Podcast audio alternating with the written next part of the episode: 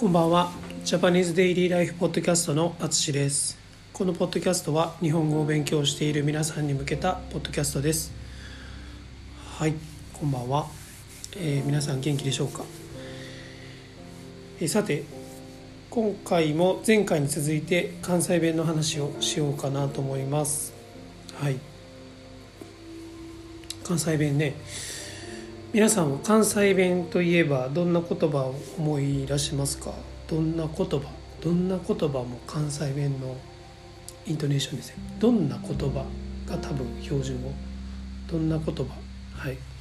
えどんな言葉を思い出しますか？えどんな言葉が有名なんですかね？あんまり自分が関西人だとわからないですけどえっと今日はちょっとパッと頭に思い浮かんだものを3つ紹介します。えっとベタ。コテコテ。せやねはい。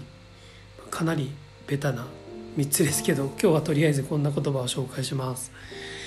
ベタですね。はい。これはあの漫才とか漫才、まあ、これも関西弁のイントネーション。漫漫漫才？漫いやちょっとわからん。まあいいや。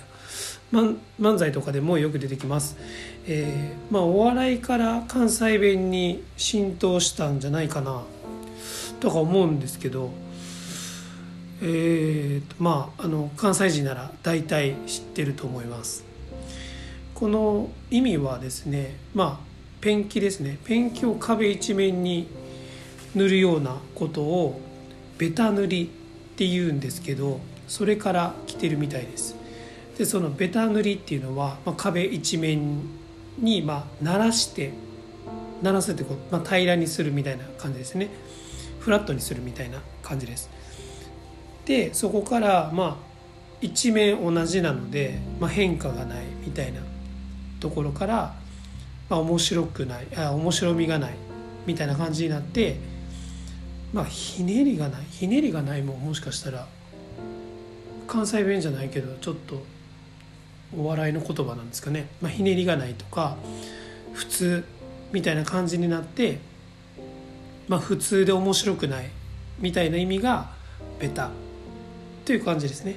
はい。でまあ例文で言うとですねまあちょっとこれ例文になるかわからないんですけど「なんやねん君はベタなこと言うて」みたいな、まあ、こうあの漫才とかで聞くかもしれないフレーズですね。はい。もう一つは、まあ、普通のフレーズです。まあ友達と会話してて「まあ、ベタなんやけどめっちゃお好み焼き好きやね」とかそんな感じですかね。はい。まあ分かりやすいみたいな感じですね。はい。そのまんまみたいな感じですけど関西人でお好み焼き好きってそのまんまやんみたいなそんな感じですね。はい。で、えー次がコテコテですね。はい。これも少しちょっとベタに似てる表現なんですけどえっ、とこってりから来てるみたいですね。はい。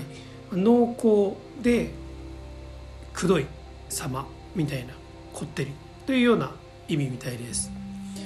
でこれでいくとえっ、と例文これもあんまり参考にならないと思うんですけどコテコテな関西弁使うてなんやねん君はみたいななんかそんな漫才のツッコミがあるかもしれません。どんなボケしてるのかちょっとわからないですけど。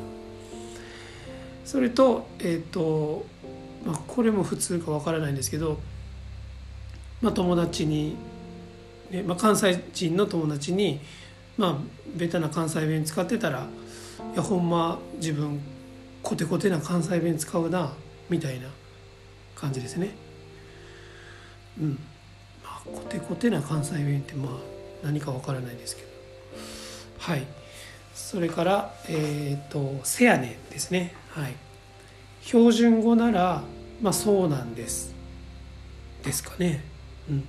多分。でそれが関西弁だと「せやね」になりますね。これはまあまあ難しくないと思うんですけど、えー例文だと「えせやねん。昨日めっちゃ寒かったわ」みたいな感じですね。これは多分ほとんどの人が関西人なら使うと思います。でもう一つ、まあ、これも多分参考にならないんですけどさっきから「せやねんせやねん」言うて「なんやねん君は」みたいな。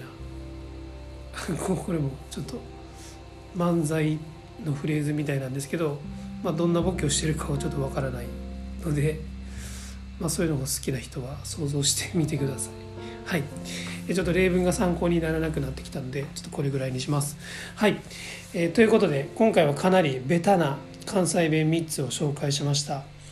関西に住んでなくてもねあの会話中に思い切って使ってみると結構面白いかもしれません。